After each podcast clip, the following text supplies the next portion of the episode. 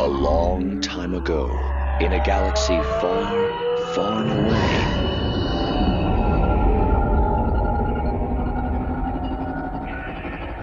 You're listening to Star Wars Beyond the Films, the official expanded universe podcast of StarWarsReport.com. There is a great disturbance in the Force. That's right, Whistler. Welcome to episode 166 of Star Wars Beyond the Films, your Star Wars discussion podcast, your podcast of legends, your ticket to that galaxy far, far away. Our episodes broadcast on the Star Wars Report website's second airborne division of podcasts at www.starwarsreport.com. Episodes can also be found on iTunes, Zune, as well as Stitcher, and right on your own Twitter and Facebook pages at SW Beyond Films. Hey, but enough about how you got here. Let's get this show started. I'm one of your hosts, the defender of the EU, the champion of the multiverse, the bipolar Star Wars fan, Mark Hurleman.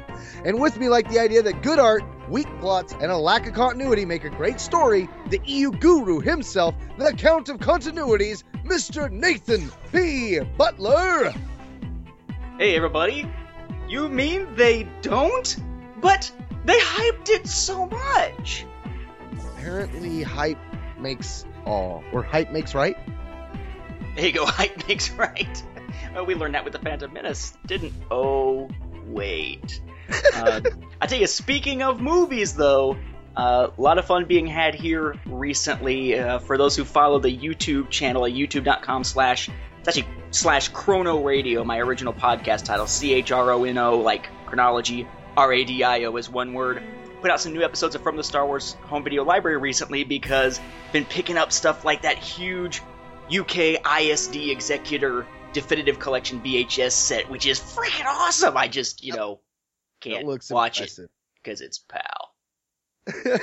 You're like, I want to know the secrets. I'll just caress the packaging. It's so pretty. It's so very pretty. but it is pretty and it's it's like made out of tin or something but no i'm i'm flabbergasted here at just how the us got completely screwed when it came to the new stuff uh, at the time and we just kind of got a bare bones widescreen set and the uk got this incredible incredible item there. But uh but i don't know that's that has helped see me through the dark times of us rounding out this particular series of reviews that otherwise might have caused me to bang my head against the wall enough that either a hole was produced in the wall or a crack was produced in my head. Look at that. Nathan's head's being used as a basketball for the Harlem Globetrotters.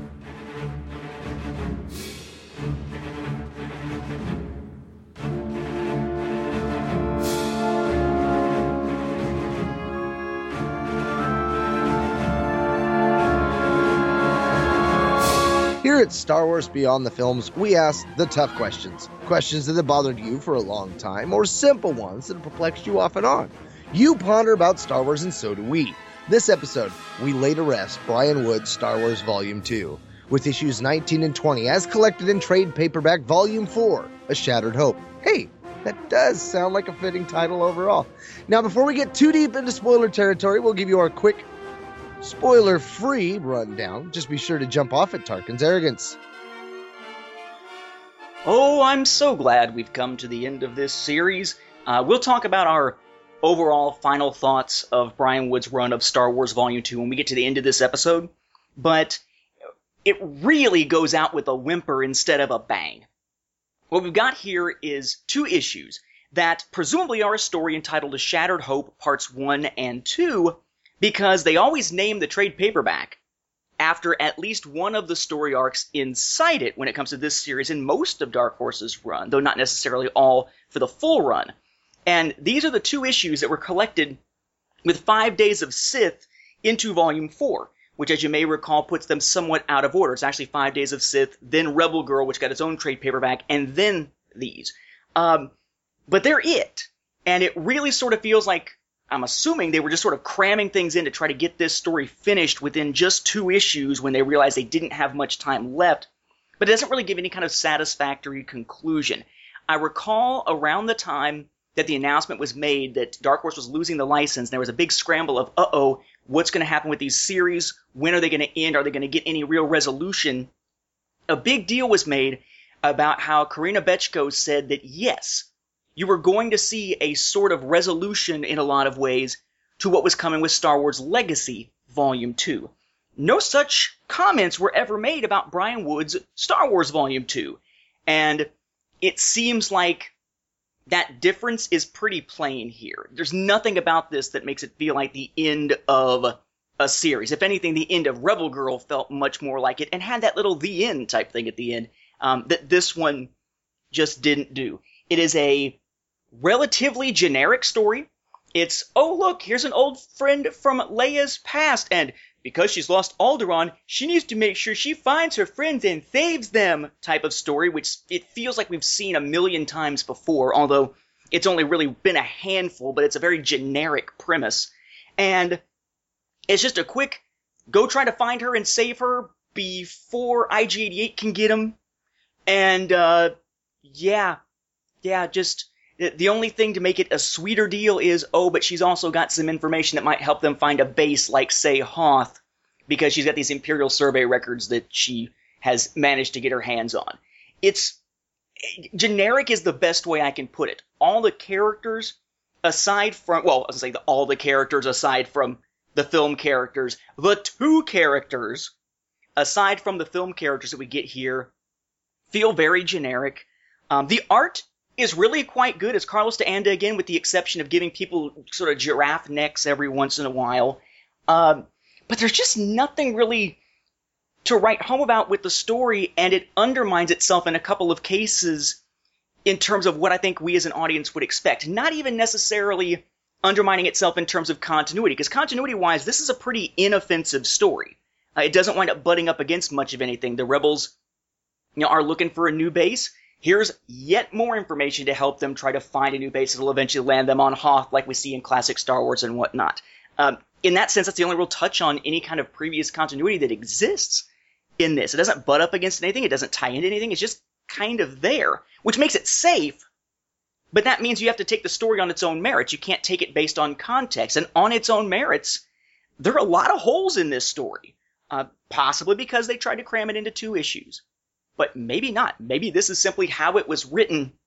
If anything, it finally, I think, continues to put that nail in the coffin of this idea that Brian Wood was supposed to be this new hope for Star Wars comics, and it was supposed to such a huge freaking deal when he was going to write this new series that they put out all these different variant covers and everything. Brian Wood's coming to Star Wars. Yes. I've never read anything else that Brian Wood has written. But if he writes like this all the time, like he did in this series, I have no idea how this guy became a big name comic writer. Absolutely none at all. Um, suffice to say, it's going to be another of these instances where I think for the most part, we're kind of down, so to speak, on this arc. Try to try to point out the positive parts as we go along, along with the critiques. But this was just not a series that ran well, or it turns out ended well either. Yeah, as with anything you're going to get in Legends, the reactions are going to be mixed. And in this case, we're pretty much on the same page that it's more of the darker side of what Dark Horse had to offer.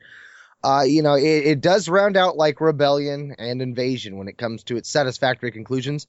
There just weren't any.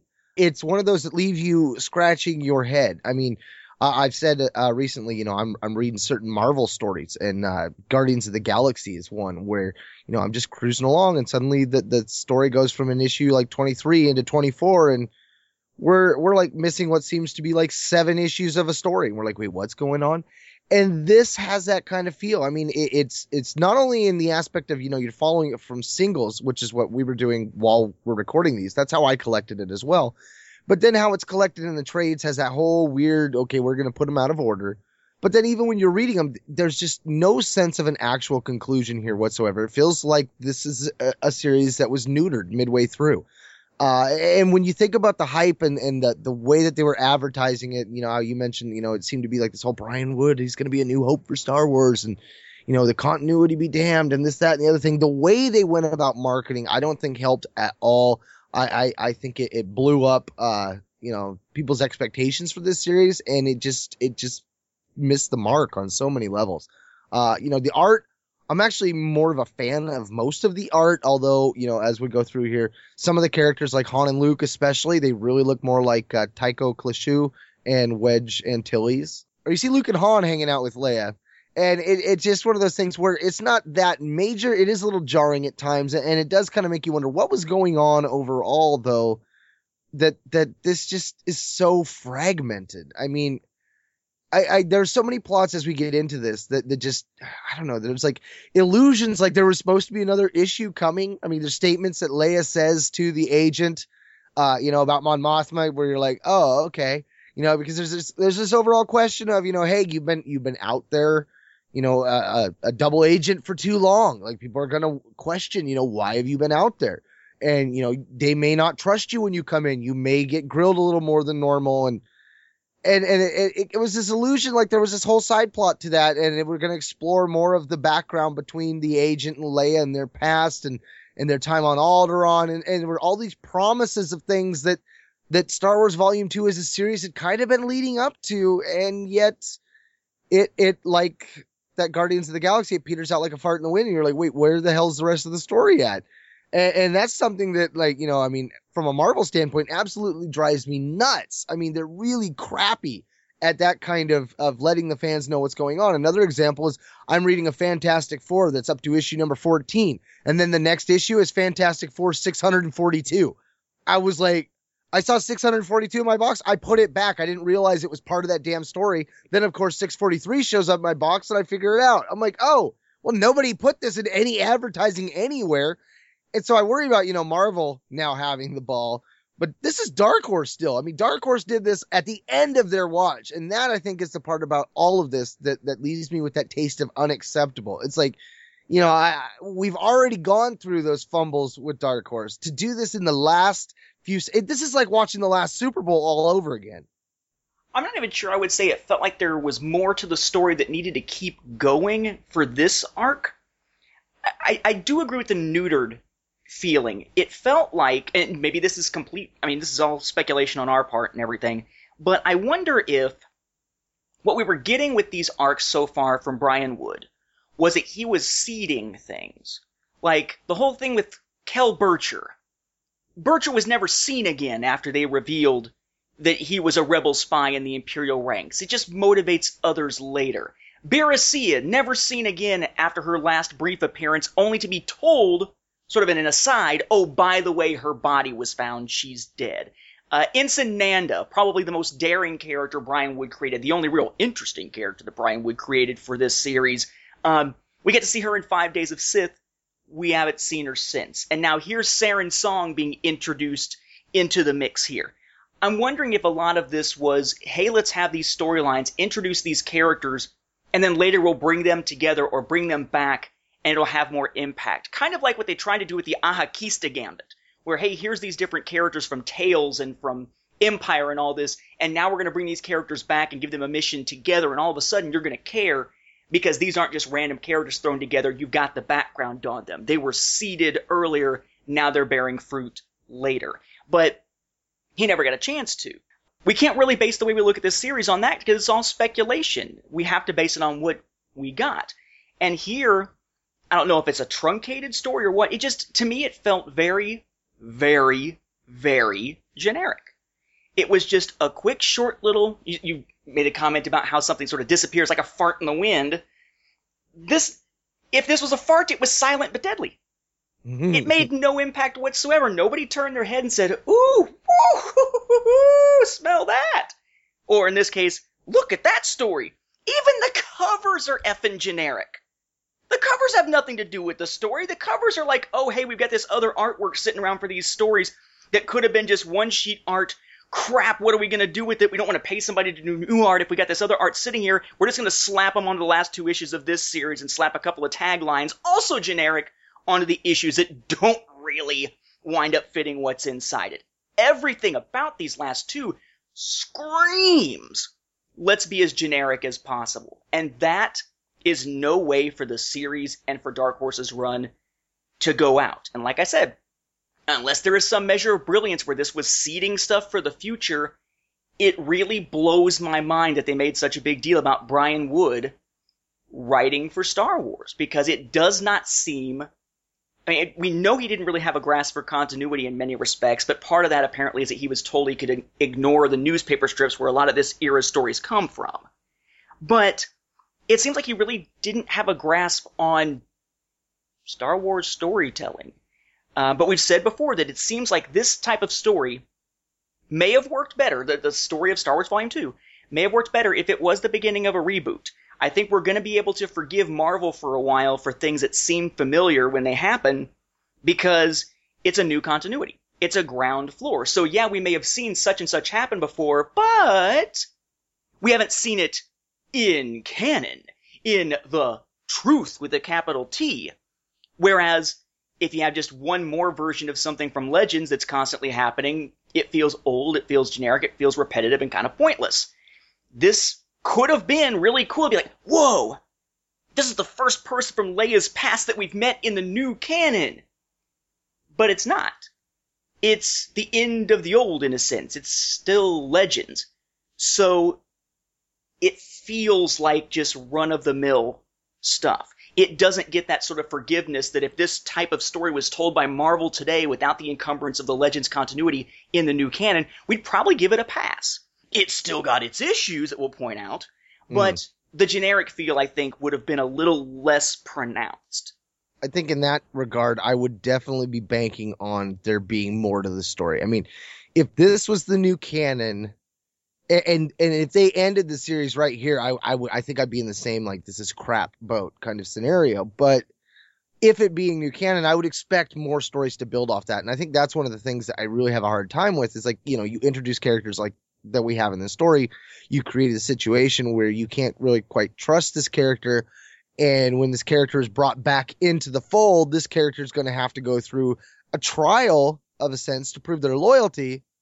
But we're just never going to get there because as far as it goes, is just Leia getting the information. The, the whole aspect of this agent getting back to the rebellion, to the alliance, and having to deal with all that completely never even get there. So I mean, at least if this was a new canon, like I'd have that to look forward to and where we're gonna go from here. Uh, but that's missing, and I think that that definitely leaves a sour taste in the mouth. We've analyzed their attack, sir, and there are spoilers. Should I have your ship standing by?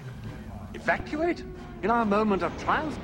I think you overestimate their chances.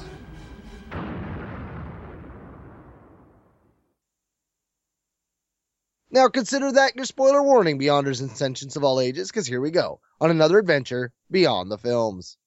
So the rebels are still kind of hurting from what happened on Arrochar back in Rebel Girl, and we find that there's a rebel agent named Saren Song of Dantooine, of course has to be from a planet mentioned in the films, right? Who is on the run at this point from a bounty hunter on Lotho Minor, right? The same junk planet that we saw when Darth Maul, Spider Maul, was found by Savage Opress back in the Clone Wars. So at least a nice tie there, you know, for those who don't despise the fact that a tie could exist with the Clone Wars, a nice tie between the continuity from the comics and whatnot in the Legends continuity back into the Clone Wars that is still part of Legends while also being canon. We find very quickly that the bounty hunter that is tracking her is IG-88 do we ever get a reason why he's actually following her though? No, I'm, i was assuming that it's because of the information that she has. He's just hunting her for the Empire or something. But yeah, we never get any kind of reason whatsoever as to why IG-88 is after her. Yet another of these plot holes that we're going to see throughout this. She manages to get herself back to her Y-Wing that she has stashed away, and in the Y-Wing is her only friend, confidant, and person she can talk to, or being she can talk to, personality she can talk to. Um, I keep trying to narrow it down because it's not really a person. Wilson! Right, her volleyball companion, uh, the astromech R400, known throughout the rest of the story simply as R4. And she needs to get back to the Rebel Alliance. Problem is, she's been gone for a while. Uh, she had a mission. She wound up basically finding out that there's this uh, navigational and uh, survey information that she could get her hands on and in trying to get it, she stayed behind enemy lines, so to speak, longer than expected. She hasn't checked in. So now she's got to find a way to get back in, and she basically initiates a tracking or an extraction code and gets no response whatsoever to get her out of there. Uh, Agent Double Black to Agent Command. Extraction code 111. Yeah, very complex code. Coordinates to follow. And it does nothing. She waits a matter of seconds, maybe minutes, and is like, oh well, screw it. Or in her words, oh what the hell. And sends out an open message, unencrypted, through the HoloNet that's basically, Leia, it's Saren, can you come and get me? I need help. And of course, the rebels hear about it. Leia is basically given, well, they never really clarify whether she's really given permission to go, or if it's more of a, well, Mon Mothma's got other things to deal with on her mind, so she's just going to kind of do it off to the side. She says Mon Mothma's given her permission once, but she does allude that the permission may not be official permission. Yeah, it's it's sort of like uh, you know, Mon Mothma was busy doing something else, and I came in and said, you know, can I go on a rescue mission? She said, yeah, yeah, yeah. Kind of like if I walked in and said, can I light my hair on fire? Yeah, yeah, that's nice, honey. You know that kind of thing. So she basically is going to go on this rescue mission. She calls in Luke and Han because they're not really willing to send out a rebel ship to go and hunt down Saren, but they're totally willing to let Han, who's sort of unofficially part of the alliance with the Millennium Falcon, go and do it. And he's okay with that only because it allows all the repairs to the Millennium Falcon after Arrochar to get done, which have been put on the back burner while the rebels were using their spare parts and whatnot on their own official ships. So we get them taking off to go try to find her. We jump back to Saren, who's still kind of hanging out in the Y Wing on Lotho Minor, hasn't heard back from Leia yet. So she takes off, and we get this cool moment of the Y Wing coming out of the junk and the junk falling all around it and whatnot. And she takes off into space, only for IG 88 to have been waiting for her because you can't outwait a droid. And he fires a tracking device that connects to the ship and apparently feeds on its power source uh, so that she can track it later. And IG-88 is able to give chase. By the time that Luke and Leia and Han and Chewbacca aboard the Millennium Falcon arrive over Lotho Minor, IG-88 is already back up into space in his ship, the IG-2000, and is able to basically attack the Millennium Falcon when it turns out that Saren and her Y-Wing have already left. So we get a brief, very brief encounter in space between the Falcon and the IG-2000. We find Saren taking off and deciding that she's going to basically send out a new message to Leia that is coded, in a sense, using an old story that they wrote together sort of in a strange language they made up as kids, so that it's something that only Leia could read. And she realized that she has to get back. She's given her all for this mission. She's missed so many birthdays.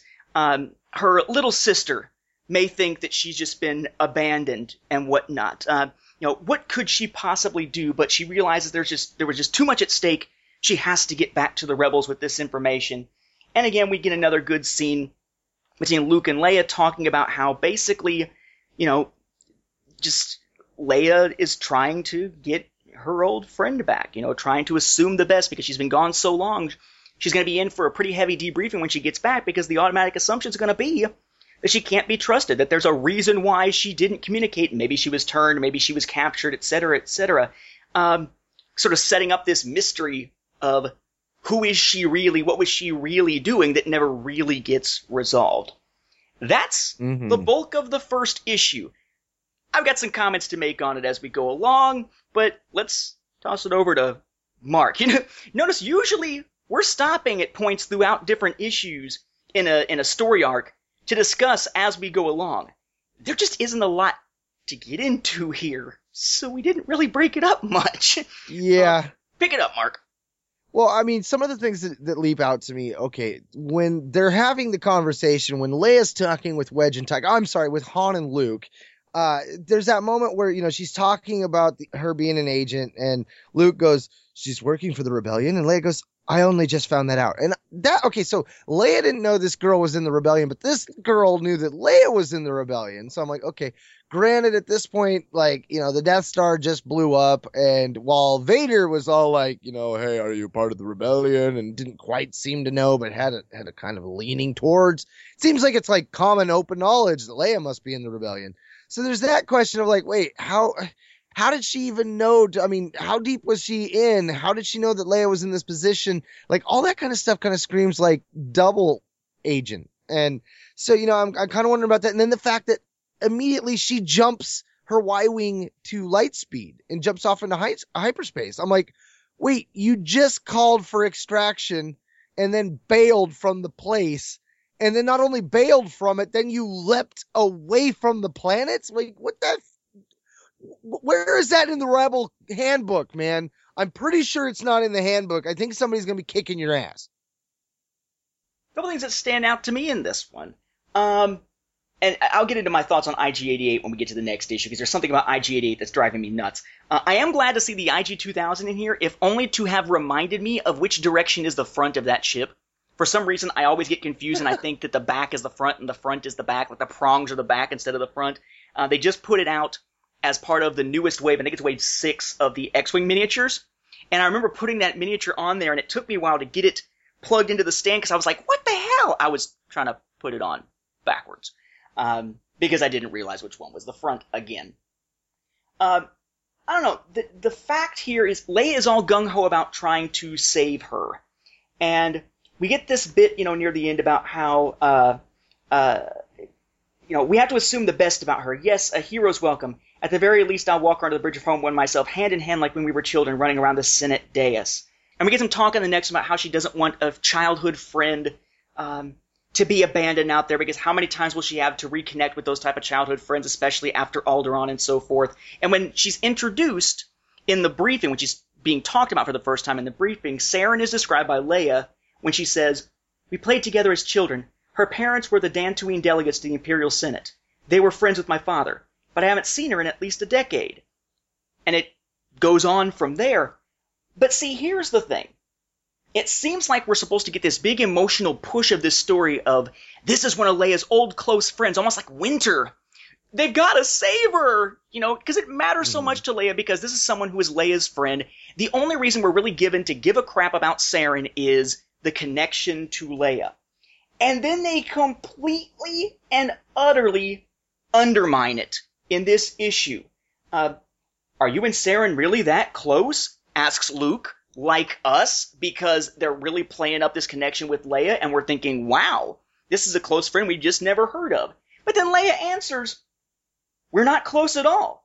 Playing together as kids is one thing, but once we were both into our teens, the pressures of family pushed us in different directions. I was a senator's daughter and a princess of Alderaan. Saren Song was destined for military service. We check in over the holonet once a year, so no, not close. I'm just tired, Luke. Tired of losing people they just completely cut the legs out of any emotional connection we're supposed to have for Saren thanks to being a friend of Leia. They haven't given us an emotional connection to her as a character in and of herself yet. And now they're coming in and saying, yeah, it's yet another of these, you know, here's an old acquaintance of Leia's stories. And usually that either means that they're going to be someone that they got to go find, or they're going to betray Leia at some point, one or the other. Uh, and here, the, the only real twist to it is yeah, it's an old friend of Leia's, but not a good friend that we're focusing all this effort on, et cetera, et cetera. Just, it feels like it undermines some of the emotional current there. Did you get that sense? Oh, absolutely. I mean, I kept thinking like, oh, this is this is Tank Sunber all over again. Like, you know, you oh, you weren't friends, and she was destined for the military. Hmm, military. They're kind of straight lacing by the books. You know, your drug free group. That hey, uh, you uh, little pot smoker Leia over there, you little rebel hippie, you better toe the line. Like, I, I could I could see that totally backfiring. That that's where I kept feeling like there was there might have been something more to the story because there was this illusion that she might have been a double agent or a triple agent or whatever whatever. And, you know, and then when we jump into issue two, it, it seems like there's been a chunk of time that's passed too. That's like, okay, was this a bigger story that they were like, okay, we, we're out of time. We have six issues here, but we're only going to be able to put it all into two you know, and, and, it's that director's cut moment where, you know, it's not until you see the director's cut of a movie that you realize all this good stuff was dropped on the ground and just left behind. And I'm like, I have this feeling like there's more to this story here, but it's just not there. And yeah, that little undermining, was it meant to make us doubt the agent? Because it worked. I definitely was expecting some kind of fallout there, but we never get it. And we've got this ending here where Luke is talking to her about what's going on, talking to Leia about what's going on, right after that whole hand in hand like we were running around the Senate dais. And Luke says, We'll find her. We'll bring her back. And maybe in doing so, we can heal some of the pain caused by the deaths of so many others. Leia, are you okay? Not even remotely, but ask me again after we have Saren safely back at the fleet. So, saving the life of someone that Leia at best could call a childhood friend or an acquaintance who she hasn't talked to in over a decade, who she really wasn't all that close to, at least not, you know, in a, a decade or more, that is supposed to be a balm on the deaths of all these others, which of course is a running theme that they've used throughout Brian Wood's series. It's it's the deaths from Alderaan, it's the death of the other pilots from the Death Star, and the death of Ben, and how everybody's just wallowing in their emotions over the death of others when it's appropriate to the story. Otherwise, it seems like they're not affected by it at all. And apparently, saving this one life is supposed to somehow heal those wounds. Um, it's the one thing about this story that makes it feel as though it's connected to the rest of this series. Like the only through line that makes its way into this story is that one. The emotional loss of all these people recently driving the desire to save Saren. And in that sense, there is a continuity to it. In that sense, it sort of works, but again, they've cut their own legs out from under them by removing a lot of that connection to Leia. If this was someone really, really close to Leia that she could save, that might be a big uplifting thing.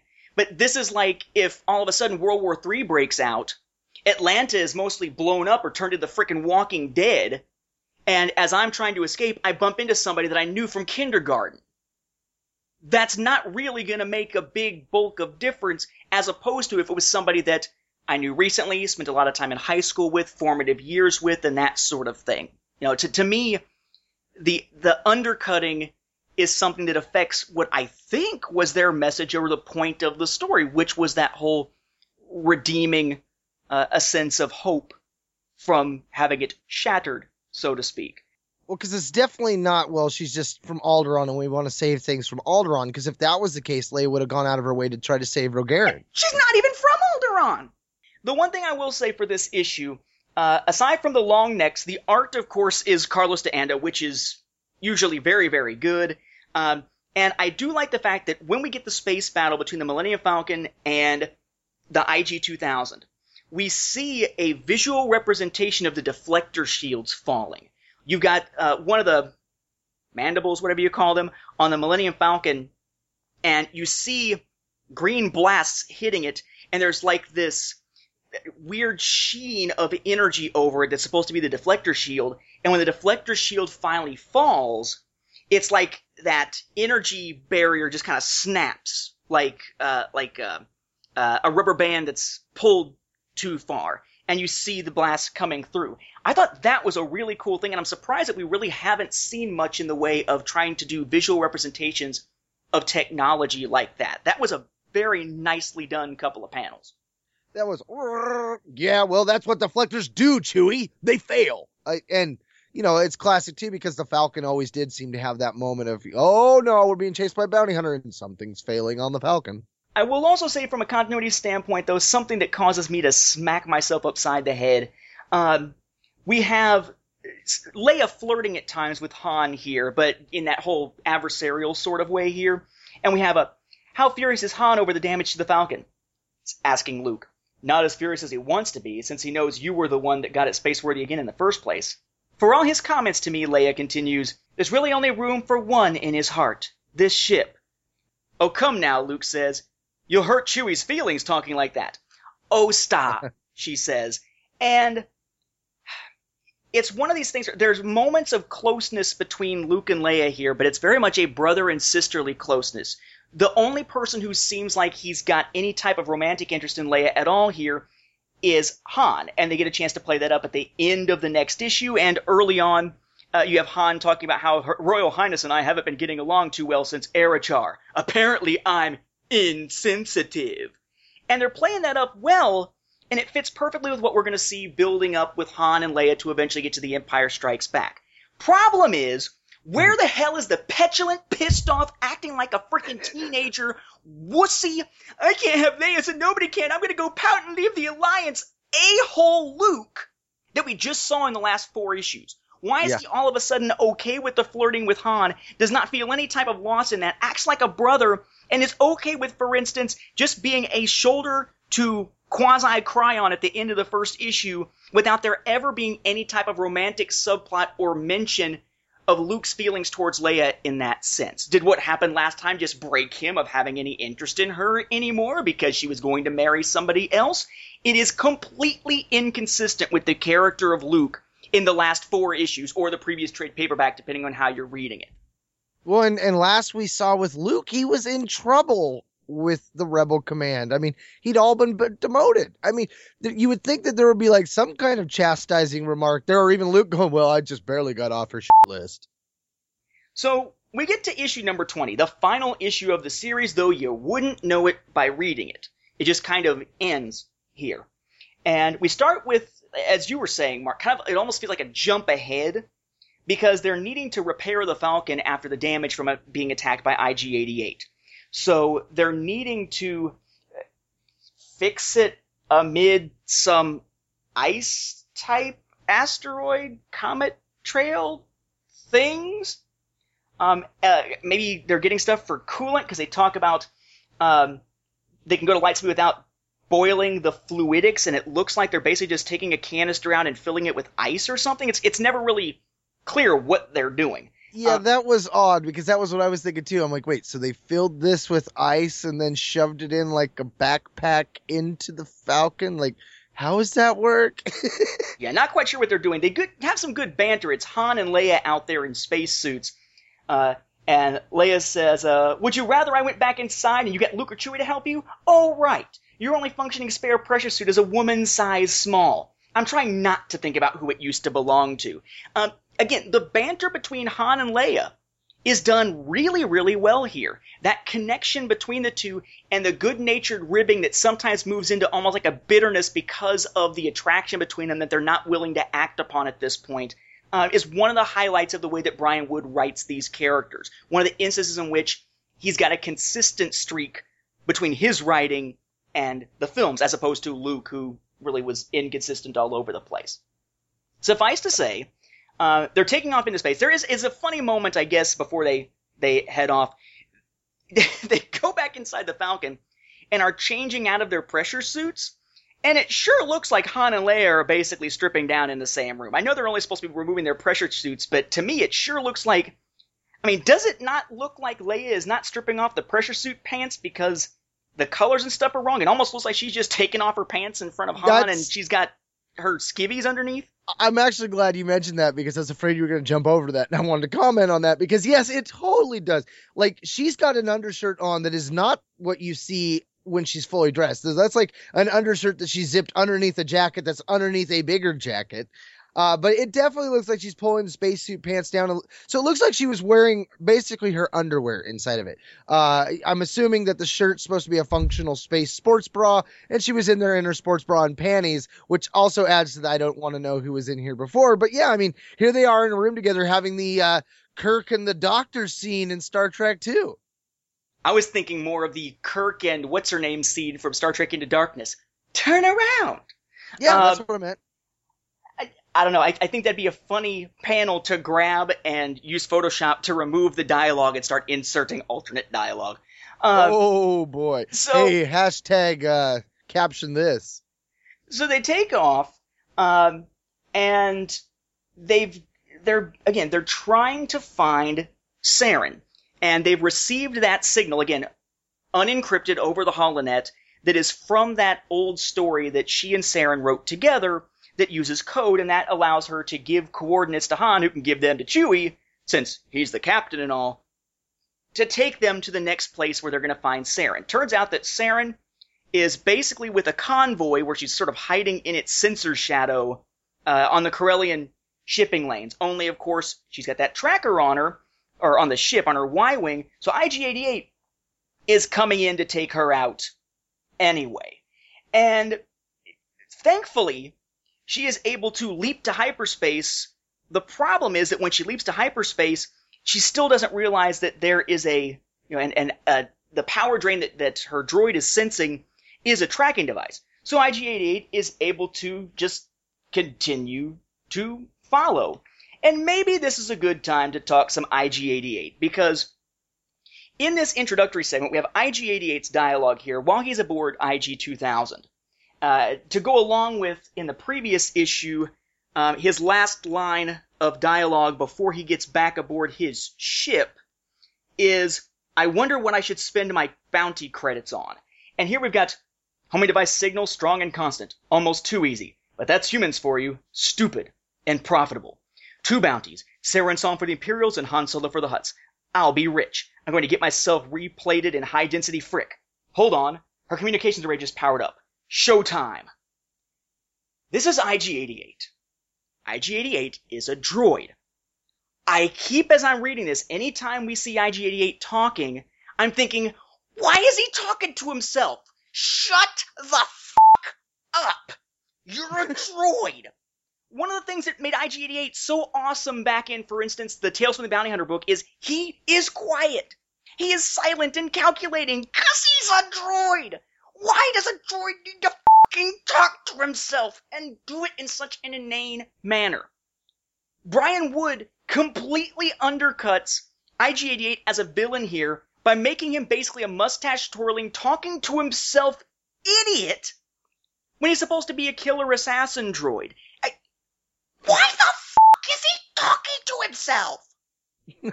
Well, and, and, and I'm going to jump us ahead to, to stick to that because it adds to another question that the talking to himself raises. Like, was this another one of those pot points that was dropped? Because later he's looking over her ship and decides to shoot the astromech on the back and he goes, Too late, human. Tragically so. I'll drive that ugly ship to the surface and collect my prize. And he's climbing outside of the ship. But first, and he grabs the gun and he's sighting down. I hate seeing a fellow droid working at cross purposes, even an astromech. And then he shoots the droid, and I'm like, what cross purposes? What the hell are you talking about? Well, you know, he's trying to kill her and R4 is trying to help her. That's cross purposes. It's like they're. I don't know. It's like Brian Wood realizes that he's got a droid here and he wants to give some personality to it so it's not just a quiet droid hunting her down as a silent menace, a phantom menace, so to speak, and decides to give him some personality in some of the worst possible ways. Um, maybe narration could have been done. Make it so it seems like what's happening here is the droid is thinking or processing things. It's the droid's mm. perception. Instead, he's talking out loud. I I don't know. It just the handling well, of IG88 make... was idiotic here. Give me any other bounty hunter that's not IG88, and it would have possibly made sense for them to be mumbling to themselves and this sort of thing. But I this is not the IG88 that I do not A, B, C, or D. This is IG80 talks too much. Well, and, and, that's where I wondered was there a side plot to this? I mean, was IG88 basically sent there to flush her out, make it look like she's being chased? You know, just just stay on the trail, just, you know, keep within eyesight, keep making it look like you're shooting, but shoot at her ankles, you know, get the rebellion. They're going to come and pick her up and then you need to follow her back. I, at this point, I'm still wondering if she's the double agent. And when he says that thing about, you know, working at cross purposes, and he blows her away. It's like there's that aspect of well, that droid's the only thing that can make or break her identity and what she's doing. I mean, it's the only one that that can confirm that she is the rebel that she says she is. And so it's like, and he sh- he shoots that out. How convenient was that? I mean, there's all that angle of was there more to this? Was there going to be a, a tank, you know, Sunber aspect to this character. Was she going to betray Leia? Was she doing all this to get close to Leia, to try to kill Leia? I mean, there were so many angles that I wasn't trusting this character that I was like, okay, was there more here that they just cut it out? I mean, because it definitely feels like this should have been part of a six or a four issue arc. So she escapes. And, well, she escapes with a tracking device still on her, so it's not a real escape, and winds up at the place she intends to meet Leia, the place she just gave Leia in those, you know, coded messages and whatnot, Owaka Prime, a planet that for tens of thousands of years has been a wildlife preserve. Uh, the nascent republic took steps to ensure the world's safety and status. Uh, life has thrived on the world with species that are rare and otherwise extinct. Children dream of stories and adventures set on the planet. Fantasy stories use it as its backdrop, etc., etc. But, again, falling under the I guess Brian Wood tried to do his homework type of moments, she says, Owaka Prime, I love this place even before I knew it actually existed for real. Good so far. Next balloon. So many children's holo novels were set in this mythical place. Not bad so far. Although, holo novel? I'm trying to figure out, you know, is it something that you watch? Is it something that you read? Is it just a bunch of text that appears in hologram form? Whatever. We've seen it before. But here's the thing. Way, way back during the Rakatan Empire, this world was designated as a wildlife sanctuary, away from the wars with the Gree and the Qua. And I had to step back and say, wow, impressive. He gets that way back in the early days, uh, even before the Republic, there was the Rakatan Infinite Empire, right? The one where we saw hints of in the KOTOR games, and the ones that we wind up finding uh, are such a big part of Dawn of the Jedi that was being published around this same time. Ooh, he made a reference. And then I think a Rakatan wildlife preserve. Rakatans giving one tenth of a f- you'll have to censor that one too, about wildlife. Somehow, I don't see Rakatans visiting Busch Gardens. I hadn't even thought of that. That has actually that does make a lot of sense that it doesn't make sense in that regard because yeah they, they would typically go capture and enslave i mean to set one off to the side and uh, there's a side story i'd like to know why why did you set that one planet off to the side wow I when when I saw the Rakatans were brought in and all that stuff, I didn't think about the overall plots. I was just like, oh, cool, he, has got a little tie in here. That that's kind of working. I'm digging that. But again, I get back to that. You know, okay, so she's an agent and she's put out the open code. Come and get me and then bails from the location. I was like, okay, wait. So now Leia's showing up to a trap that she doesn't know is a trap, and you're bailing from there to another place. Okay, so you send another transmission. I mean, at this point, like, if I was Leia, I don't think I'd be following her anymore. I'd just be sending transmissions going, why don't you meet me at this location? Of course, this is also that moment where she discovers that the, the, uh, monitors on the ship. Wait, what? What is it all for? That power drain? Where's it coming from? Oh, what? Oh, what? You mean that psycho droid has been tracking me? Overload Overloaded Fry, get it off my ship! And that's, of course, when he does the too late, human. Tragically so. I'll drive that ugly ship to the surface and collect my prize. But first, I hate seeing a fellow droid working at cross purposes. Which, of course, you know, that, that again got me thinking, you know, is there this aspect to it that this is all a plot by the Empire. I mean, in that regard, it seems like it would be a smart bet. Granted, yeah, we did see something very similar in in uh, Rebellion and in Empire with with Tank with Luke, but again, this is Leia now.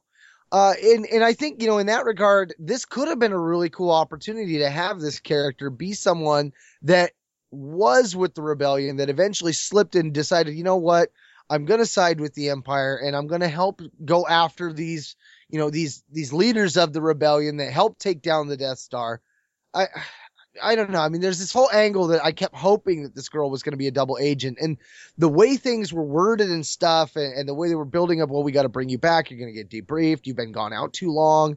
There was this whole level of distrust, and then you had this that aspect of the droid, you know, shooting on the other droid and stuff, and the fact that she's drug out. She didn't wait. I don't know. There, there definitely seemed like there was this angle that they wanted you to think she was the double agent, whether they were going to work with it or not. But I, I truly think that they were going to go there, but they just ran out of time.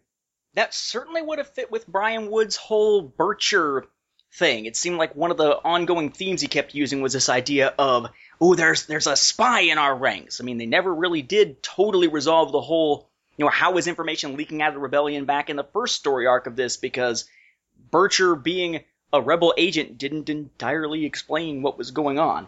Uh, right?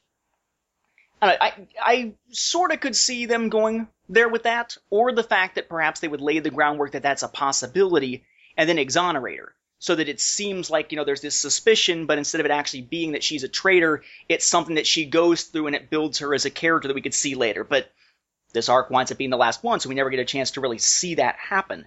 So, our heroes show up, IG-88 has shown up because of the tracking device and whatnot. We get another space battle as basically the Falcon is trying to lead the IG-2000 away from Saren because her Y-wing, after R4 is shot and destroyed by IG-88, the Y-wing's not really going to be able to handle itself as well as the Falcon could. And as they're zipping through, it looks like IG-88 is going to be able to nail them. No, uh, why aren't our turret guns hitting him? Because, Luke, he's already done the math and found our angles of fire and is staying in the dead zones. I hate droids. And then Luke grabs the controls, closes his eyes, reaches out in the force. Here, Luke. You hear Ben's voice, because apparently anytime Luke needs help in the force and is going to close his eyes and meditate, he's got to hear Ben's voice if it's a Brian Wood story. I can feel it, Ben. It's flowing through me. Ben? Ben Kenobi? At least this time the people in the cockpit didn't hear him say Luke. Presumably they heard Luke say Ben and thought, Ben Kenobi, is that who you're talking to? And of course, you know, Force Ex Machina, so to speak, uh, Luke manages to not only get them out of the line of fire, but get a good angle on IG 2000 and blast it, which leaves the ship in desperate need of repairs. Apparently it will be, because we know he has it later in the continuity. And IG 88, or this IG 88, floating out in space. Luke has saved the day, just tapping into the Force to win an unwinnable situation. Very, very neat and tidy. Again, if it wasn't something we'd seen plenty of times before, it wouldn't have felt very neat and tidy and generic. It would have probably felt thrilling. Instead, it feels very much like Wesley Crusher saves the day! Again. I, there, there are some things here. Uh, there's some banter between IG-88 himself and Han. Uh, IG-2000 to the Falcon. Solo, are you there? Solo. No greeting from an old friend from his spice running days. We were never friends, Han says. I thought that was kind of funny that IG-88 brings up that. But then Luke, you know, Han, you want me to go to the gun turret? No need, kid. And then all of a sudden you see the top and the bottom turrets kind of shift into position. And then Han's like, Mon Mothma upgraded us. Fully automated. Slave to the sensor array. Hold on to your britches, everyone. And then, you know, the Falcon's shooting on its own, which I remember when that happened, there was, there was some people that were like, whoa, hey, you know, what, automated turrets. We didn't see that in any of the films, you know. Uh, so there was that moment of like, okay, well, we're changing little things, okay. But when Luke takes over and they do the Luke thing, you mentioned it. To me, I thought that was like, I, I almost dare say it's a continuity error within Star Wars Volume Two because Wood has made a precedent that other Force users can hear Ben Kenobi talking to Luke. We heard Prithi or whatever her name was she did it. Now the question comes down to now is, is it only those that have certain levels of awareness with their force sensitivity? Because Prithi was part of another group of force users to a degree. Uh, I can't remember what the name of them were, but, but they used the force in a different way. So, you know, maybe it was her using of the force or knowledge of the force or her, her interactions with the force that allowed her to be more in tune to that kind of stuff than say Leia is. But my thing is, is Luke and Leia are twins. Anything that Luke can do, Leia should do better, right? I mean, come on now. She didn't hear that. Prissy did. What the frack? What the frack? Oh, what is going on, Brian? What were you trying to do with the whole aspect of Ben Kenobi's Force Ghost? Uh, you know, we, we, we had him talking in the last arc uh, when Luke was up on the mountain full of snow and none of those guys saw it, okay, hey, they're not force sensitives. I get it. Leia's force sensitive. Or are you trying to impress that she's not? That's one of those things that, that I guess I'm glad this isn't new canon because with the story group, I would want them to have a tighter control on that of an, of an angle of a character. You know, is Leia going to be somebody that's going to be every bit as equal and opportunistic as Luke? Or is she just going to be the regular one? Is she the twin that didn't get the force? You know, is she like the DeVito to Arnold Schwarzenegger when it comes to force skills? I don't know. There's, there's so much about that aspect about what Brian Woods laid down that I, I just, I scratch my head. Yeah, by Brian Wood's own rules that he's laid out, Leia should have been able to hear Ben saying, Luke, at that point. You notice that's all he says is, Luke. Ben's been pretty talkative lately, especially with Luke and Vader, so, uh, maybe this is when you know he had a call on the other Force line and was maybe taunting Vader around the same time. It's like Luke, yeah, just do whatever. I'm gonna go back to driving Anakin bonkers. Um, or perhaps you know there was a scene that we never really got where after Prithi heard Ben's voice, Luke and Obi Wan's spirit had kind of a a brief sitting down and decided that from now on they're not going to have their force conversations on speakerphone. we need to level down, Kenobi. You're starting to carry across. People found out that I got a for my sister.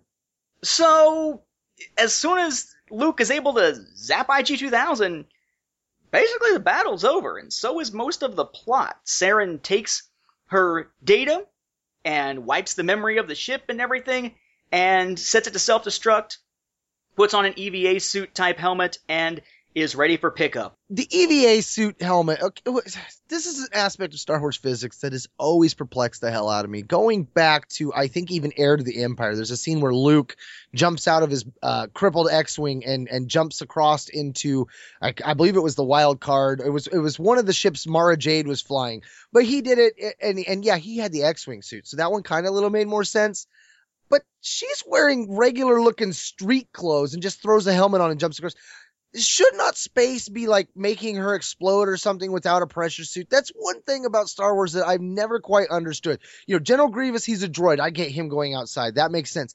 But we've had multiple situations where we see people outside in space with their flesh exposed. And I'm like, wait, isn't that supposed to like flash freeze you or make your skin explode or something? What the? Uh, yeah, Star Wars is supposed to put physics on hold, but for a moment here, if this was real, should she not survive that jump from ship to ship? Well, it's because she's known across the galaxy by another more infamous name Star Lord. Sorry, Guardians of the Galaxy reference there. Um, yeah, that did seem a little bit odd, but I mean, you could figure that she's not going to be out there very long. Maybe there's some atmosphere contained within the ship somehow. Uh, maybe she's, I don't know, maybe they're in like low orbit, but that's just something that Star Wars has done frequently this idea. I mean, heck, you even had one point, I think it was because of, of force fields or something, or within a ship's shields that somehow Han, with wearing very little other than his regular street clothes, is able, I think it was to duel Crimson Jack back in the Marvel series or something. I mean, they really haven't been too tight with that whole concept of the science of space, simply the sound in space, really. Uh, we get ourselves to a final scene aboard the Millennium Falcon en route back to the fleet. A quick conversation between Leia and Saren where she's talking about how, you know, I'll support you any way I can, but you're gonna have a long debriefing. Um, cause you've been undercover for such a long time, far longer than the mission called for it.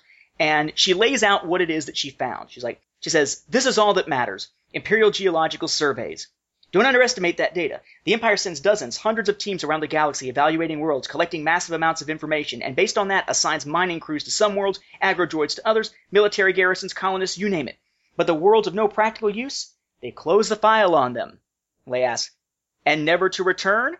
At least not for a long time. The Alliance can use that data, to find out where the Empire's been, where it's going, places to hide, where to insert advance teams, and so on. It just looks like raw geological data, but if you read between the lines, and so on. And Leia decides she's going to present this to Mon Mothma before any kind of debriefing on Saren, so that hopefully, you know, it, it helps her in her case.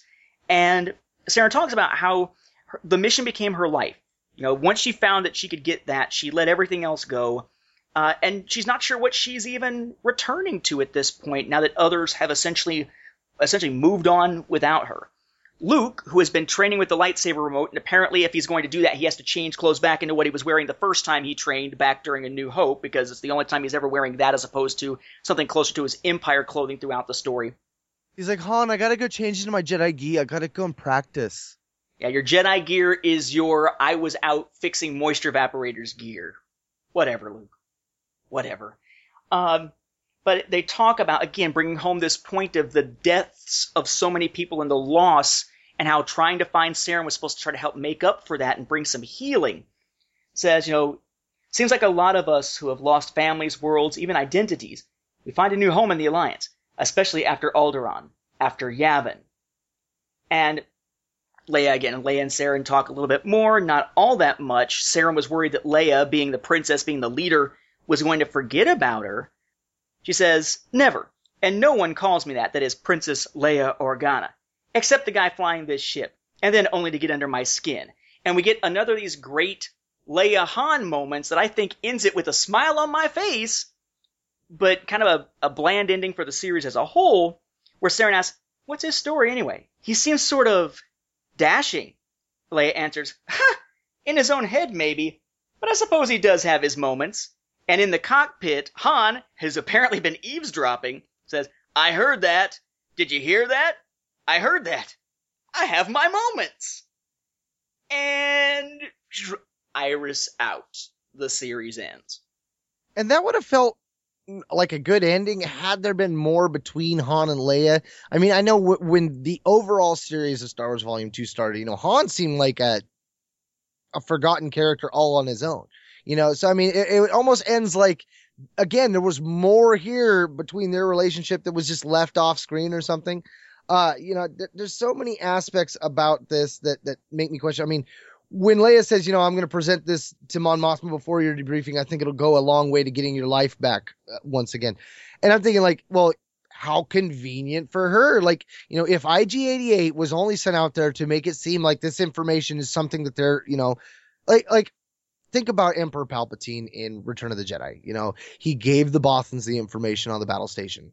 This seems to make sense. Hmm, let's see. We'll we'll let this girl have all this information, give it to them, and then we'll let her go back to the Empire or back to the rebellion and let her transmit where the rebels are going to go. I mean, what perfect way to put your agent inside the rebellion. I mean, that and I keep looking at it like that. Like I I don't know, maybe maybe that maybe that's some brilliance of Brian Wood in action and that I'm just so irritated about so much other stuff I can't see it for what it is, but I, I just think that there's got to have been more to that story there. That that I don't know. I just don't trust this girl. I can't take her at face value that her and Leia were friends. Everything about her is fishy.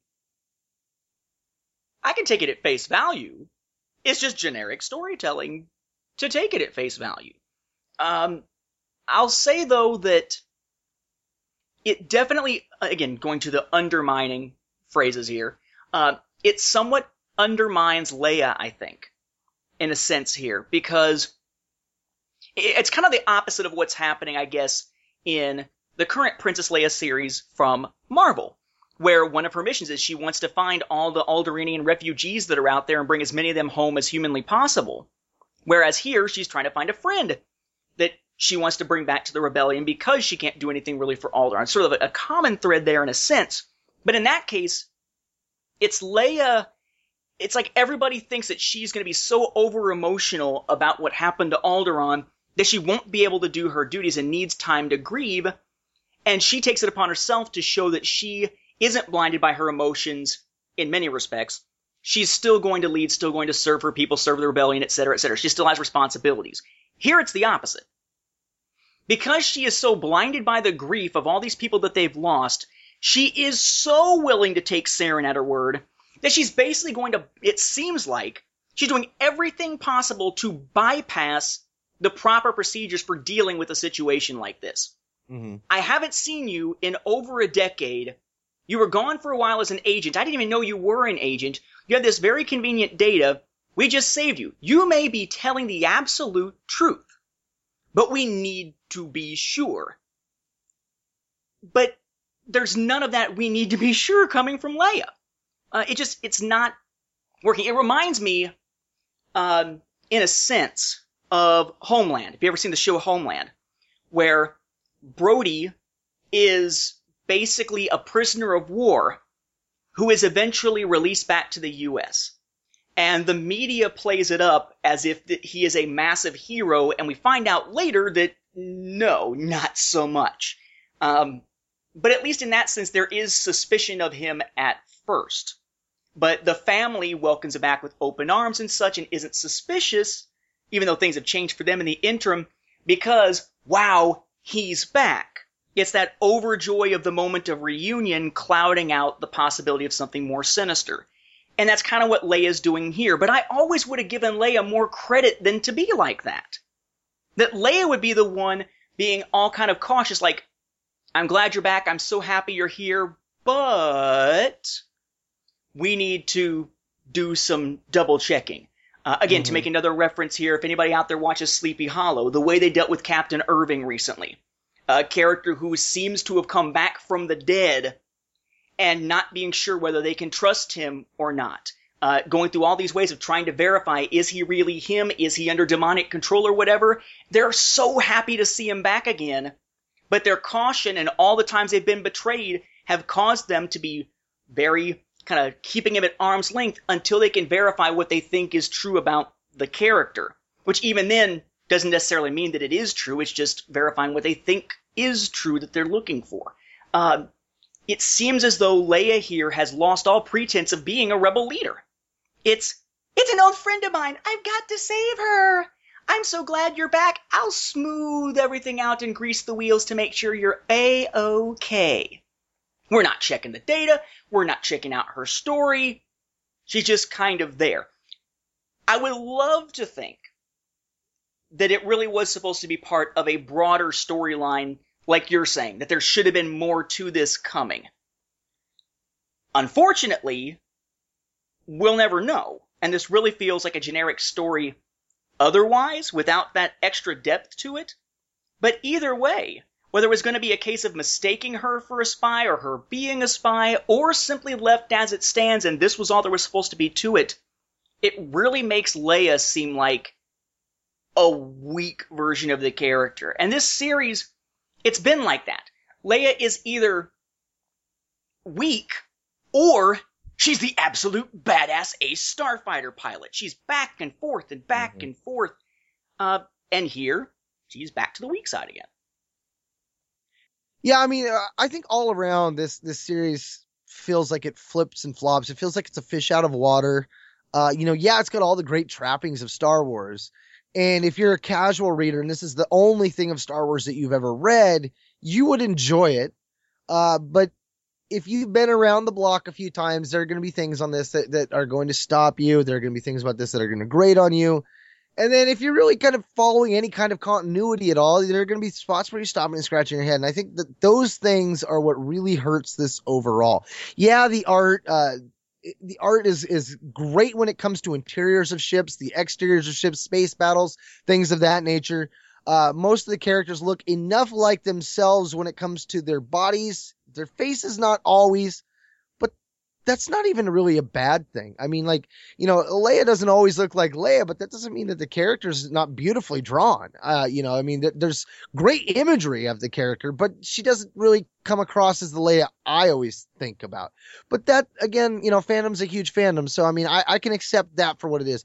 It's the little things like, you know, ending this here with the ending of Han and them. I mean, when I think about Five Days of Sith ending and I think about this one's ending, or when I go back to uh, 13 and 14 and the way those ones ended at the end of Rebel Girl, you know, those felt like a more satisfactory conclusion to this series run than number 20. You know, when I look at number 20 as an issue, as a standalone issue in the series, that is one of the crappiest endings to a run since Rebellion and Invasion. Didn't this feel like the end? And I, it didn't hit me until you were really talking about there. But doesn't the ending of this two issue arc feel like the ending of a lot of episodes of the Clone Wars? Where just kind of Yeah. abruptly just kind of ends with a quick quip or something, and Iris out, and you're like, oh, the half hour's over. Yeah, yeah, but at least with that, you're like, okay, well, what what's coming next week, kind of thing. I mean, yeah, it definitely that's exactly how I felt. Like, like we were part of like a, a three or four arc kind of thing. Like, you know, it's setting up its piece, but then I'm like, wait, the end? Like, no, you you can't end it there. There's a debriefing. There's like, what was the? There were so many aspects of it. I mean, yeah, this series was all about them finding a base, and yeah, this also played into it. Han's mission, doing what he was doing, they found the shield generators, all these steps towards it, but they never got to that final goal. And and I don't know if that was was a mission that Brian had going out, and they just again ran out of time. Uh, th- that and that's what I have to attribute it to. I just have to attribute it to you know bigger balls were in motion, and the story that Brian was hoping to tell got neutered halfway through. Okay. I gotta ask. you just said bigger balls were in motion, and then said it got neutered. Was that on purpose? Oh, I, I wish I could say it had a Van Wilder purposeness to it, but it, it was totally random. I'm an idiot savant. No need to get testy. Anyway, no, I think that, I mean, overall, big picture of Brian Wood's 20 issue run here, it, we've said it before, it could have been good as the beginning of a new canon because it wouldn't have been an issue when it clashed with previously existing continuity, like where Rogue Squadron came from and something like that. Uh, the Executor already being active at this point. How soon it seems that they left Yavin 4, which is interesting because now we know, thanks to the Princess Leia comic, that in the new canon they did leave Yavin 4 virtually immediately instead of six months later as in Legends, which would have fit perfectly with this. Mm-hmm. And that's the smart move, really. I mean, get the hell out of there. The Empire knows where you're at. Well, of course, in the original continuity, it's this idea of a blockade and all this kind of stuff initially. But you've got essentially a story here that clashed with what came before, so that was working against it. They hyped the living hell out of it initially. There was no way it was ever going to live up to the hype. It really didn't live up to many of the other stories being produced around it. It's one of the weaker Star Wars series to be produced in the last few years, and that's saying something. Because we've had stuff like Rebel Heist produced in the last few years. The art was great when it was D'Anda. Other times, not so much, depending on which story we're looking at. Five Days of Sith was pretty good. We had some really bizarrely drawn characters at certain points. It's just one of these things that was a an unfulfilled promise. This was going to be the big, awesome new Star Wars series, and it didn't play out like that. Was he building up to something greater later? We can hope so, but we'll never know. These stories need to be able to stand on their own without needing to necessarily play out later for them to be enjoyable in and of themselves. Very much like when we're talking about Rebels on Rebels Roundtable. You know, Fight or Flight felt like a filler episode. Kind of a dull episode. Not one of my favorite episodes. Yes, the TIE fighter shows up again in the season finale, Fire Across the Galaxy, but in and of itself, that doesn't necessarily mean that Fight or Flight was a totally worthwhile episode. It just means something in it was seeded for later. Um, so, judging it by what we actually got, it felt really, really generic and lackluster. I Five Days of Sith felt like it was from a completely different series. It was daring, it did some new things with what is a somewhat common theme of Imperials realizing how bad Vader actually is, but did it in such a way that it was entertaining, thought provoking. It felt like it could have been from the pages, say, of Empire when Empire really hit its stride. It could have been old Marvel stuff. It just, it didn't feel like it really had much of a place, and it felt like it was retreading just this really dull, generic stuff. Oh, let's have Leia get interested in the possibility of marriage for a political alliance, but don't worry, it's not going to work out because we know that she winds up with Han later. Oh, let's have a friend of Leia's or one of the characters in trouble. They have to go save them because they're an agent of the Alliance or have something useful to the Alliance, which gives them the excuse to go save them. Oh no, there's an Imperial spy we need to hunt down. Who is it? And then a twist that doesn't really resolve anything. Um, oh, look, Leia is really broken up over the loss of Alderaan. Now she's totally fine. Now she's the Ice Queen. Now she's broken up. Now she's the Ice Queen. Back and forth. And don't forget, let's have Luke be a little bit whiny because he wants to be with Leia and can't be. And Han being a smart aleck because he wants to be with her too, and that's the way that he flirts. Every step of the way, generic. Were it not for the continuity issues, I would say that it's a series that is just kind of there. Not a bad read, but not a good read outside of Five Days of Sith, which I do think was a good read. But you throw in the continuity issues, the sometimes poor artwork, and these weird creative choices like all of a sudden people can hear Ben Kenobi's voice, and all of a sudden IG-88 needs to freaking monologue to himself aboard the ship, and it becomes a series that I would say don't bother with. Find yourself some pinups of the cool Carlos D'Anda artwork. But don't bother with Star Wars Volume 2. It does not live up to the hype. If anything, it's the opposite. It undercuts the hype, honestly, in a way that the Phantom Menace did. This is the Phantom Menace of Star Wars comic hype. and it failed in a sense to meet the hype just as badly. It will have its fans. It's people going, woohoo, you know, Darth Maul's awesome, double-bladed lightsaber, cool three-way lightsaber battle, woohoo, forget the yippies and the Jar Jar, Phantom Menace is awesome. There are people who are going, Brian Wood is awesome, Carlos D'Anda's artwork is so great, ooh, Brian Wood in Star Wars, it's a dream come true. But you take off those rose colored glasses for those for whom this series was never going to be able to do wrong, like the Phantom Menace to some of the Super Phantom Menace fans, and you find something here that is broken. And the hype train pretty much ran over it, making the problem worse. You know, I, I, I kind of think about my son, you know, like Brian Wood in this case is my boy and he's come down into my studio and he sees the shelf porn behind me full of opened action figures and he's grabbing Anakin from Genndy's Clone Wars. He's grabbing Ben Kenobi from uh, one of the saga lines where he's got the armor on. I mean, he's just grabbing all these different characters from all these different lines that don't quite line up and he's playing with them all. And you know, he's only 10, and so he forgets about some of the plots as he's going. And he's been playing for two hours over here. And, you know, some of the things that he, like, like the fact that he had uh, Ben Kenobi being hurt by Percy, he totally forgot about that plot point by the time he got to the end of the second hour, you know, those kind of things.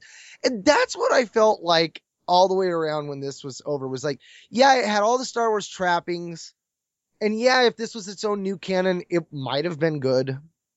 I and, and I'm I'm saying might loosely because I I and that's where I'm at. Like, okay, as legend stands, like technically this trumps everything that it came before in the Legends universe that it conflicted with. And yet this is a work where I'm like, I'm okay with saying, you know, we could just forget this one altogether, pretend it's like the Star Wars, and just read it as like a, as as a I don't know a, a study in what the hell happened at the end of Dark Horse's life because there were so many weird things that they chose to do in this one and the way they marketed it, the way they actually said, you know, I mean, I, they didn't flat out quote unquote say to hell with continuity, but it was pretty damn close.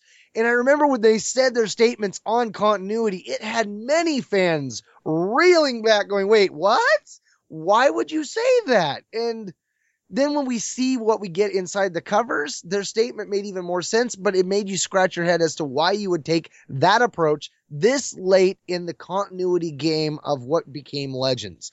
Uh, you know, that one is just always going to perplex me. And it's also why I would never recommend this one, except for as the case with the Star Wars as a character study of what could have been or what might have been.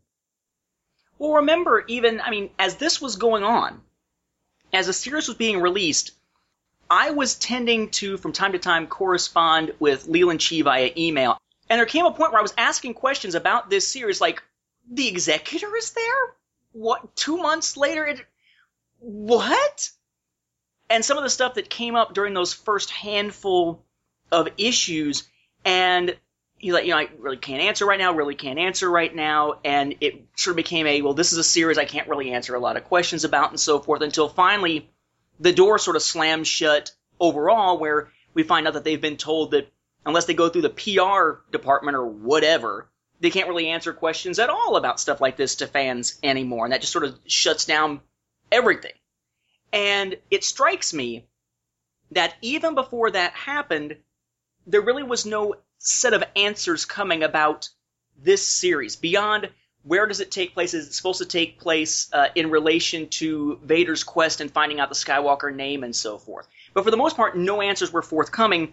It makes me wonder if there just weren't any answers to be had. If this series and the way it was approached, you know, giving him sort of free reign to ignore certain things and just do whatever, and yet turns out it wound up being legends, not a new continuity. If there comes a point where Leland Chee or anyone behind the scenes basically just threw up their hands and just said, F it, man. F it. And just let it go. And let it be its own thing, basically deciding that they're not gonna fix it. Screw it. It's like, um, if you've just bought a brand new cell phone and you got a little kid, and you're not going to do anything with your old cell phone once it's completely turned off. It's not like it's being billed or anything. It's not like it's going to call anybody or anything You just hand the old cell phone to the kid and let him play with it. F it. All right, now before we wrap it up, we're going to go over the covers. And one thing I want to mention too is, you know, we're covering issues 19 and 20 of the trade volume 4 of Shattered Hope. Now, in the trade, we have issues 13 and 14, which are part 1 and part 2 of 5 Days of Sith. We have 19 and 20 here, and we also have the art of the Bad Deal, which was a free comic book day comic. We're not going to cover that today. Uh, in one of our next episodes, it could be the next one. It could be one of the few after that. We're going to do a, a, run of the uh, current well, up to this point, up coming up to May 2015, we won't have that one, but everything before that, the free comic book days, we'll do a show just on those. Uh, but the covers for this, uh, we go back to cover number 13. Uh, you know, we won't really go over those covers because we covered those in the last episode, but this issue Number 13 was the one that they used for the trade paperback cover itself. And it is just called A Shattered Hope, which is an interesting title in and of itself, considering you've got Five Days of Sith. And they never actually named these two, which I must assume have to be A Shattered Hope then. Uh, and then when you get to issue 19, it's got Four Against the Galaxy. And it's got a really cool uh, side shot of the Falcon. And then it's got the four, you know, the big three plus Chewie all together doing their classic poses with Luke having a really weird kind of duh look on his face and Han going, uh, what are you doing with his hand? Like, I don't know, the posing and stuff, the art, I'm not a fan of that cover as much. Uh, 20 though, I, I kind of like that one more. It's got kind of one of those, uh, classic swept brush painted to the uh, movie poster feel for the prequels of episode one kind of thing. Uh, it's got the Falcon flying away in a nebula. You got Luke and, and all them doing their things. Han's got this kind of smirk that I can enjoy. You got 3PO and R2 and it's a bright center to the universe. But they're, they're definitely ones that, that don't really feel like they fit with the story, which I guess is fitting for the end of this because it, it's one of those that the further we got, the more I head shook and the more I was okay with walking away. Yeah, these two, I mean, again, absolutely generic. What about these covers has the slightest thing to do with the story on the inside? And it's not even just the art, it's the art and the little taglines that they add. At least usually, even if the art isn't quite there, the taglines are. This reminds me of what I'm reading actually right now. I'm reading through all of Spawn. I was a big fan of Spawn until about issue number 80 or 90 or so, and then I stopped reading years ago. And they just released the entire 250 plus issue line on Comixology. So I'm reading through Spawn bit by bit. And it gets to a point where all the covers are just a, a pose of Spawn doing something that has absolutely nothing to do with the story on the inside most of the time. Probably nine times out of ten, the cover is no reflection of the story at all. And that's basically what we've got here. It looks like they had pin-up artwork by Hugh Fleming they wanted to use somewhere, realized, uh-oh, we don't have any more issues that we can use it on, We'll just slap them on here so we don't have to commission new cover art to go with these issues. Uh, that being said, the one for 19, it's decent enough. Again, Luke does kind of have that shocked, kind of dir look on his face, and Leia's pose is a little odd, and they're really bunched together that well. I'm not sure how pulling your blasters is going to help because you're going to be bumping into each other as you're trying to shoot stuff, but whatever. It makes for a decent, quick little pose pin-up type shot. Four against the galaxy, I can appreciate the tagline because I think that unless he's just accidentally using a common phrase or a familiar phrase, I think he's making a reference all the way back to the second issue of the original Marvel series, Six Against the Galaxy, uh, as part of the A New Hope adaptation. So I saw that and I was kind of smiling at that. Yeah, that's pretty cool. But at the same time, what does that have to do with anything in the story? Four Against the Galaxy, IG-88, is the galaxy. Man, man, no wonder there's got to be an A, B, C, and D version of him if he's the frickin' galaxy. Uh, I don't know. Just the tagline's a, a cool nostalgic reference, but makes no sense in relation to the story. I do really like the cover to 20 as like a poster, but again, it's very generic in relation to the story on the inside. Doesn't seem to have any relation at all. In fact, C3PO and R2D2 were shown on the cover. They're not even in either issue of this. But Luke and Leia and Han and Chewie aren't, so is the Millennium Falcon, so I guess that kind of works.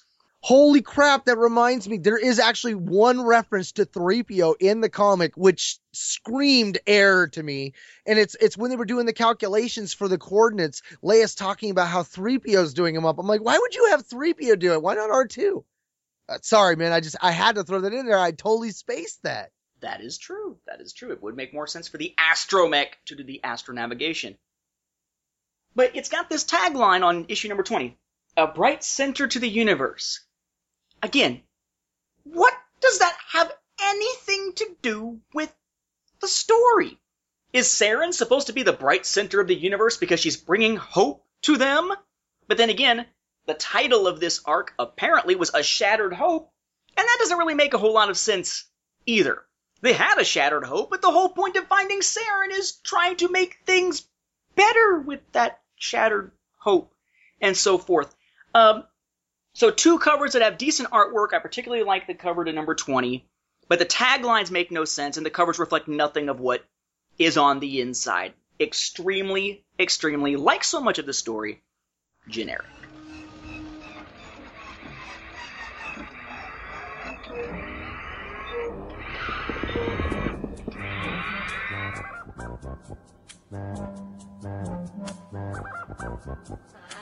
Pretend it's busy.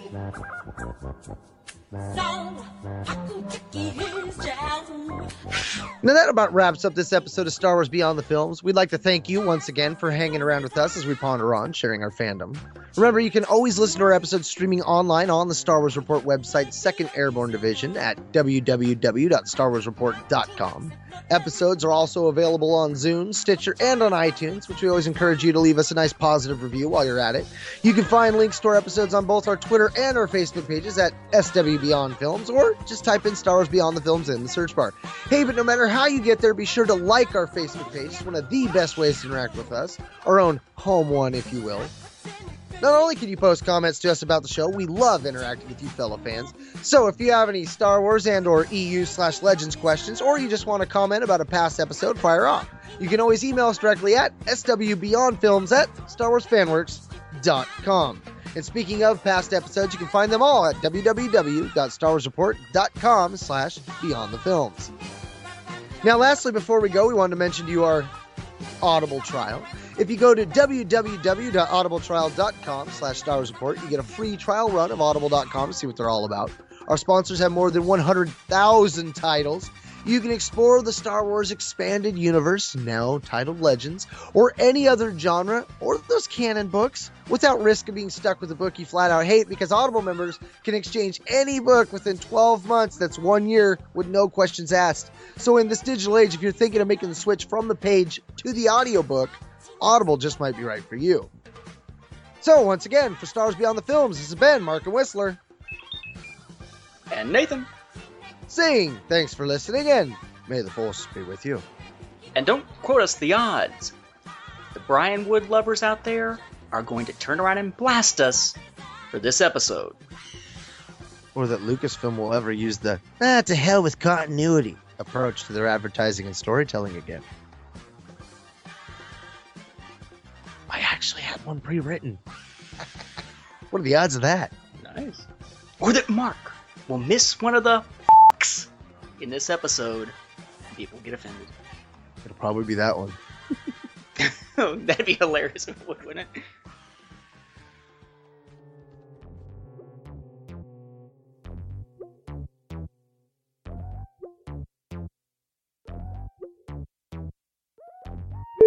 Hey, but enough about you.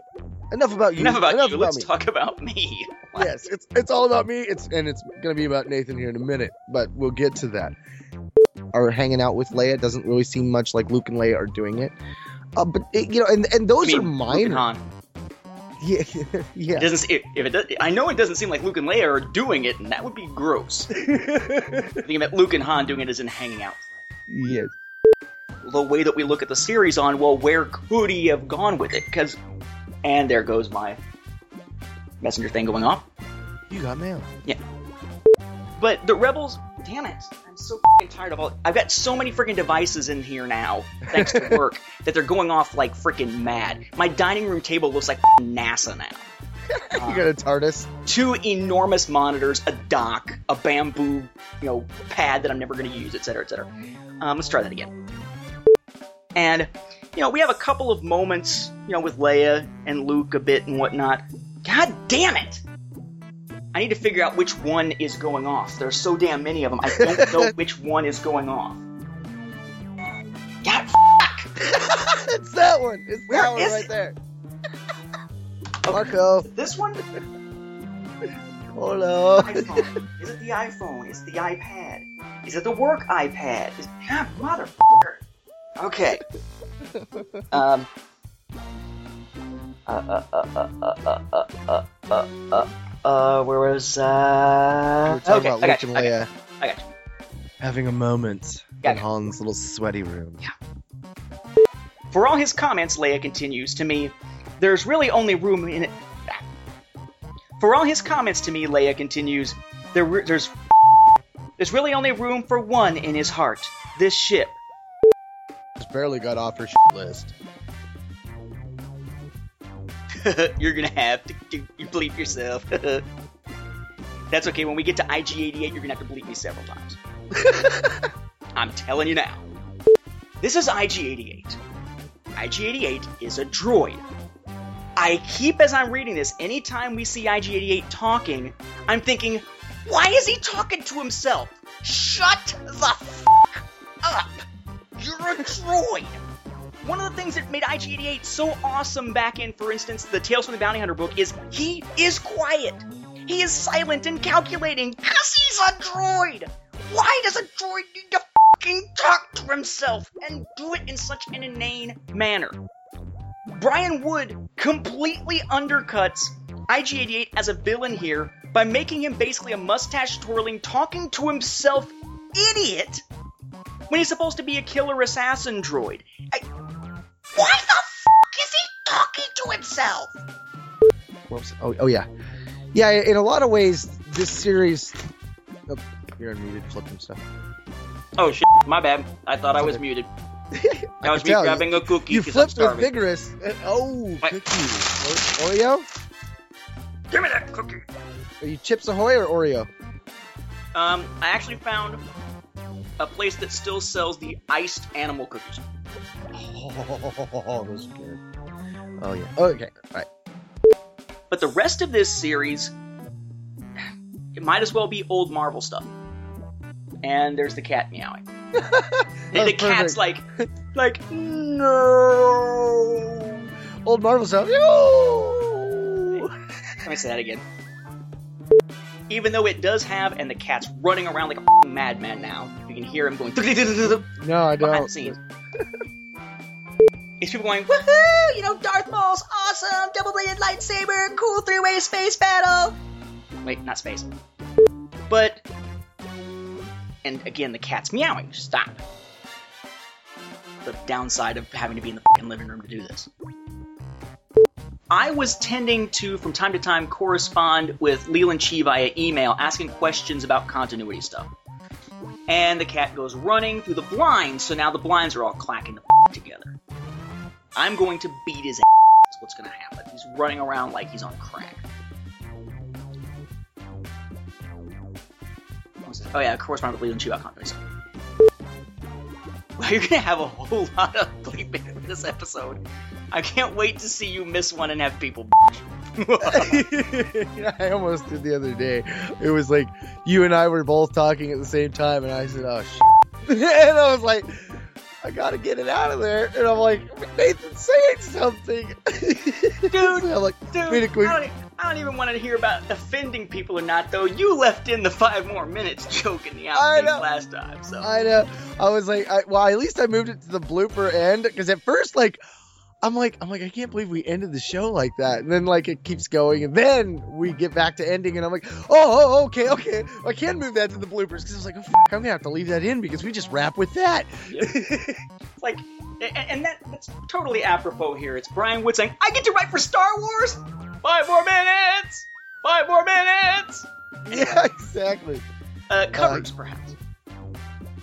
But as far as the covers go, they really make no sense whatsoever as to the story or anything like that. So it's, you're unmuted. Oh, son of a bitch, I did it again! Damn it!